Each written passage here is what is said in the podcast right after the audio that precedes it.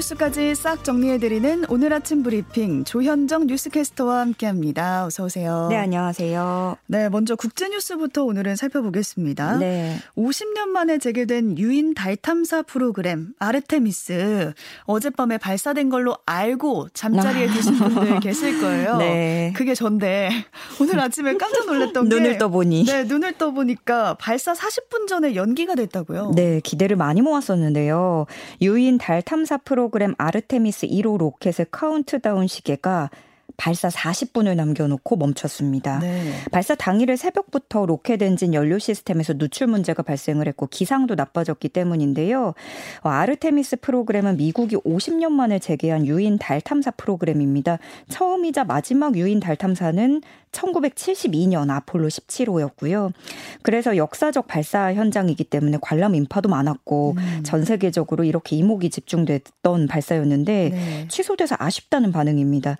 다음 발사는 9월 2일이나 5일쯤에 추, 추진될 것으로 알려졌는데 물론 이 연기 원인이나 심각성 등에 따라서 더 늦어질 수도 있고요. 음. 이번에 발사될 SLS 로켓의 캡슐 오리온에는 인간 대신에 마네킹이 탑승을 합니다. 네. 나사는 2단계 시험 시험이 성공을 하면 2024년에는 유인 비행, 2025년에는 최초의 여성과 유색인종 우주 비행사의 달 착륙 등 2, 3단계 시험으로 이어간다는 계획입니다. 네, 우선 오는 2일에 발사가 될지 한번 기다려 봐야겠고요. 네.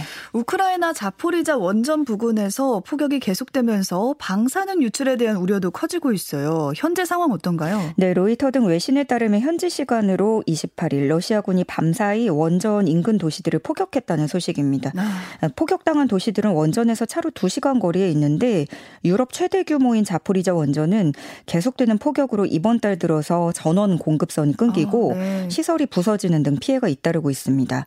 여기에다가 방사능 유출 우려까지 커지면서 우크라이나 당국은 피 폭시의 방사성 물질이 갑상샘에 축적되는 걸 막을 수 있는 약품을 원전 인근 주민 40만 명에게 배포를 하기도 했습니다. 음. 그렇지만 지금 러시아는 우크라이나군이 자포리자 원전을 포격했다 이렇게 또 반대로 주장을 하고 있는 상황이고요.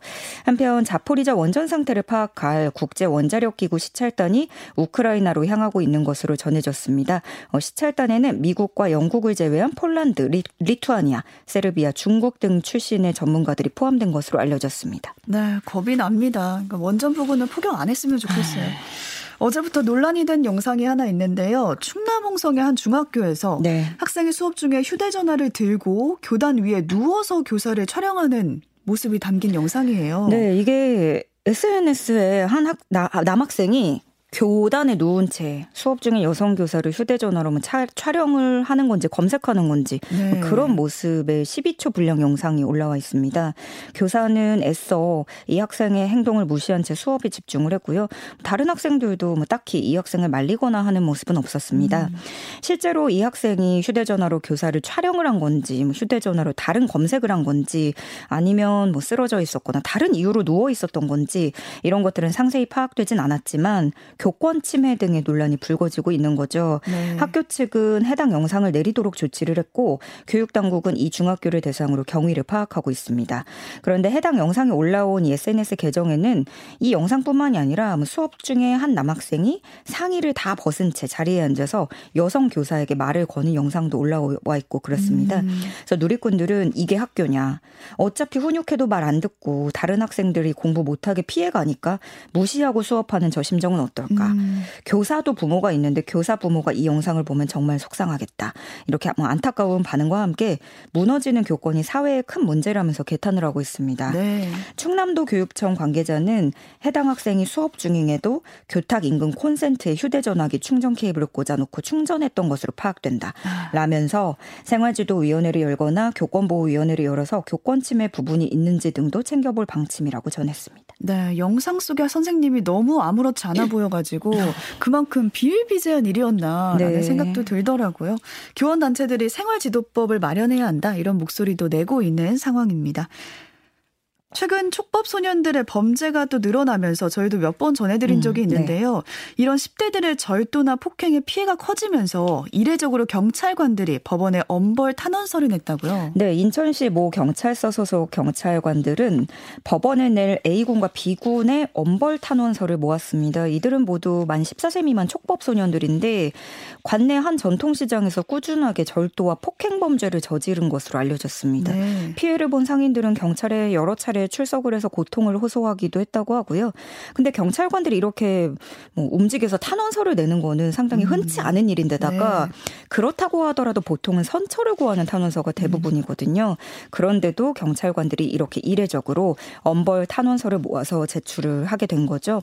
어, 몇몇 경찰관들은 잘못을 저지르고도 당당한 모습에 마음이 아플 때가 많다면서 음. 그런 모습을 포, 본 피해자들은 앞으로 공권력을 믿을 수 있겠냐라면서 씁쓸함을 표하 기도 한 것으로 알려졌습니다. 네. 얼마 전에 또 항공기 안에서 아기가 시끄럽게 운다는 이유로 부모에게 폭언을 하고 난동을 부린 40대 음. 남성이 있었잖아요. 네. 그 영상이 공개되면서 좀 공분을 샀었는데 아, 네. 결국에 구속이 됐다고요. 네, 지난 14일이었죠. 제주로 향하던 항공기 안에서 음, 갓난아기가 운다고 욕을 하고 침까지 뱉었었습니다. 네. 결국에 항공보안법 위반 혐의로 구속이 됐고요. 경찰은 승객 안전을 위협하며 국민적 공분을 샀고 중대 범죄 행위로 도주 및 증거인멸 이 우려된다면서 구속 이유를 밝혔습니다. A씨에 대한 조사가 마무리되는 대로 검찰에 송치할 방침입니다. 네. 종단 전통이라면서 특정일에 여성만 사찰에 들어가게 들어가지 못하게 막는 네. 그런 일이 있다고 하는데 이에 대해서 국가인권위원회가 성차별이라는 판단을 내놨습니다. 네, 어, 대한불교 천태종에서는 음력 정월 또는 2월 초하루에 사찰 입장을 어, 여성을 사찰 입장 제한하는 관행을 갖고 있습니다. 네, A 씨는 지난 음력 2월 초하루에 문화재를 둘러보고자 한 사찰을 방문을 했는데 관계자가 어, 이날은 남성만 입장할 수 있다라는 이유를 들면서 출입을 막았고요. 음. 이에 A 씨가 인권위에 진정을 제기하게 된 겁니다. 천태종 총무원장에 따르면 70여 년 전 종단을 중창한 제1대 종정 유지에 따른 것이란 설명인데요. 그러면서 각 종교마다 형식이 다른 것을 인정하고 유구한 전통을 지킬 수 있길 바란다라고 말을 했는데 그렇지만 인권위는 특정일에 여성의 사찰 입장을 제한하는 것은 종단의 본질적인 가르침이라기보다는 종파적인 전통이고 이것을 이유로 헌법이 보장하는 기본권을 제한하는 것은 종교의 자유 범위를 넘어서는 것이라고 판단을 했습니다. 음. 어, 진정이 제기되자 천태종 총무원장은 여성을 들여보내는 게 아니라 남녀 모두 이틀간 출입을 제한하겠다. 어. 이런 식으로 대처를 했는데요. 네. 그렇지만 인권위는 이것은 어, 피해 회복 조치로 볼 수 없다라면서 음. 관행 개선을 권고했습니다. 어, 그런데 곳곳에 스며 있는 성차별 요소는 사실 전통적인 관행뿐만은 아니죠. 네. 얼마 전에 예능 프로그램에서도 이런 일이 있었는데요. 엠넷의 한 예능 프로그램 스트리트맨 파이터 음. 제작 발표회에서는 총괄 PD의 발언이 성차별 논란에 휩싸였습니다. 어. 해당 PD는 제작 발표에서 여자 댄서들에게 질투와 욕심이 있었다면 남자 댄서들에게는 의리와 자존심 대결을 볼 수 있다. 음. 라고 말을 한 건데 네. 이걸 놓고 또 이제 성차별적 발언이다라는 비판이 쏟아졌고 프로그램을 보이콧하겠다는 주장도 나오면서 엠넷이 사흘 만에 사과를 했고요. 해당 PD는 아직까지 별다른 입장을 밝히지 않았습니다. 네, 스트리트 우먼 파이터 저 열심히 봤거든요. 거기에도 아. 분명히 의리와 자존심이 아, 있었습니다. 당연하죠. 네.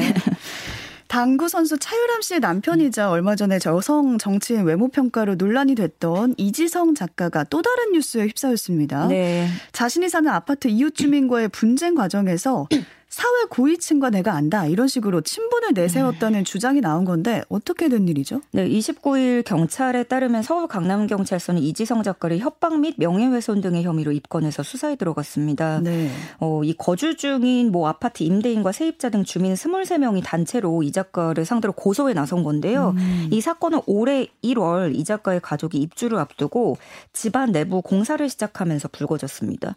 물론 공사 전에 주민 대부분이 동의를 했던 공사였는데 있었는데 중간에 이제 소음이나 진동이 기준치를 넘어서 갈등이 심해졌고 일부 세대는 진동 때문에 전등이 떨어지고 창문이 어. 갈라졌다 이렇게 주장을 하고 있습니다. 네. 그리고 4월에는 강남구청이 조사를 해봤더니 이 과정에서 현관문 개설과 내부 계단 철거, 발코니 구조 변경 등에서 위반 사항을 확인하고 시정 조치하라는 행정 처분을 내렸습니다. 그렇지만 시정이 되지 않은 거죠.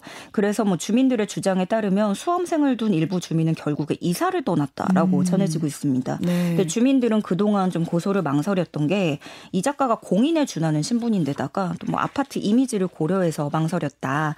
그런데 도중에 이 작가가 마치 뭐 사회 고위 인사들과의 친분을 앞세우면서 공사를 강행했다는 겁니다. 가령 어, 내가 행정안전부 장관과도 직접 만날 수 있다. 음. 어, 그러면서 이제 공사를 계속 이어간 건데 네. 이에 대해서 이지성 작가는 언급한 적이 없다라면서 반박을 하면서 자신이 되릴 피해자다라고 주장을 하고 있는 상황입니다. 네, 아직 까지는 진실 공방이 음. 있는 것 같아 네네. 보이고요. 경찰이 보이스피싱 범죄 조직원들을 대거 검거했는데 피해 금액만 음. 32억 원에 달한다고요. 네, 어마어마합니다. 네. 서울 용산경찰서는 보이스피싱 조직 국내 총책 40대 남성 등 13명을 구속하고 수거책 전달책 및 환전업자 21명도 사기 혐의로 검거했습니다.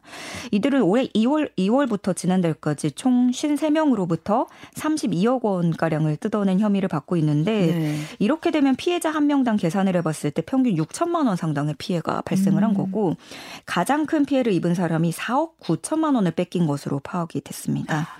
이들은 금융기관 혹은 수사기관의 사칭해서 전화로 피해자를 속인 뒤에 만납니다. 그래서 현금 수거책이 1차로 현금을 수거를 했고요. 그러고 나면 2차 전달책은 지하철역의 물품 보관함이나 화장실, 자전거 보관함 이런 곳에 뭐 돈을 숨겼고 음. 3차 전달책은 이걸 다시 수거해서 국내 총책에 전달했습니다. 그러고 네. 나면 또 국내 총책은 이 돈을 환전업자에게 전달해서 해외 총책이 관리하는 중국 계좌로 송금을 한 그런 방식입니다. 어, 경찰은 현재까지 약 1억 8천만 원을 회수를 했고요. 회수한 금액은 피해자에게 환수 조치한 상황입니다. 네, 아, 보이스피싱 여전하네요. 또 극심한 가뭄에 시달리던 중국 쓰촨성 일대가 이번에는 폭우로 인근 주민들이 대거, 대거 대피했다는 소식입니다. 네, 중국 매체들에 따르면 쓰촨성의 매냥과 광해현 등 일부 지역에 폭우가 쏟아진 것으로 전해졌습니다. 뭐 얼마 전에는 최악의 가뭄 때문에 전력난과 식순환을 겪더니 그러니까요. 예, 이번에는 홍수 경보가 내려진 건데 어, 열흘간 전력 공급이 중단됐던 쓰촨성은 그나마 이번 비 때문에 산업시설 대부분이 정상 가동에 들어가긴 했습니다. 음. 그런데 이렇게 당 당장의 전력난이나 이런 어려움은 해결이 됐지만 이재민 3,600여 명이 발생을 했고요. 주민 4만 6천여 명이 안전한 곳으로 지금 대피한 곳으로 알려졌습니다. 한편 쓰촨성 일대에 내린 이번 폭우가 중국 정부가 의도적으로 내리게 한 인공비라는 보도도 나왔는데요. 어, 이것은 네. 중국 매체에서 이렇게 말을 했습니다. 중국 중앙TV, CCTV와 충칭일보에 따르면 기상당국이 25일부터 비행기 두 대를 띄워서 면적 6,000제곱킬로미터를 대상으로 요오드와 칼륨, 옥화원 등 화학, 물질을 구름 사이에 살포를 했고 음. 인공적으로 강수량을 늘리는 작업을 했다라고 전하고 있습니다. 네, 어제 저희가 국제뉴스에서 전해드렸거든요. 네. 인공 강우를 시도했다. 네. 근데 그게 이번 폭우의 원인인지는 아직 나오진 않았지만 그럴 수도 있다는 보도가 나왔네요. 네, 그걸 또 중국 매체가 전달을 한 거고요. 네.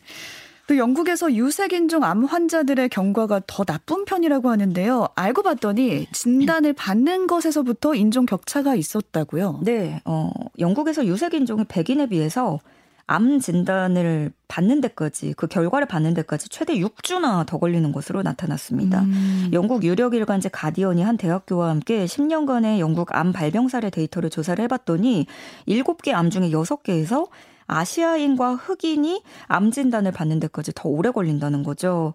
그런데 질병을 파악하는 건 시간 싸움인 경우가 많잖아요. 그쵸. 예, 그래서 진단 자체가 늦어질수록 대처가 음. 늦어져서 생존에도 직접적인 악영향을 미칠 수 있고 또 치료 선택지도 그만큼 적어진다는 것을 의미를 하는 거죠. 네. 어, 가디언이 이번 연구 결과를 충격적인 인종 격차다라고 평가를 했고요. 인권 운동가와 보건 전문가들도 매우, 우, 매우 우려스러운 결과다. 절대 받아들일 수 없다고 음. 비판하고 나섰습니다. 네, 이제라도 알았으니까 좀 달라져야겠습니다.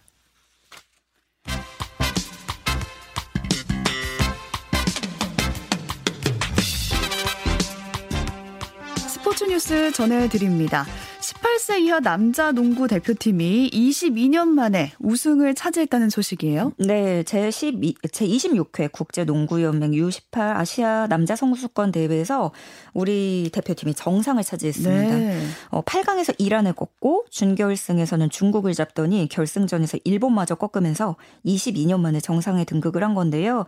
특히 이날 우승의 1등 공신인 이주영 선수는 3점 슛만 3개를 아, 쐈습니다. 네. 예, 그리고 리바운드 4개, 어시스트 5개로 펄펄 날면서 대회 MVP까지 차지를 했고요. 또 득점 왕에도 등극했다는 소식입니다. 네, 황금 세대가 왔다 이런 평도 있더라고요. 네. 기대가 됩니다. 조현정 뉴스캐스터와 함께했습니다. 고맙습니다. 고맙습니다.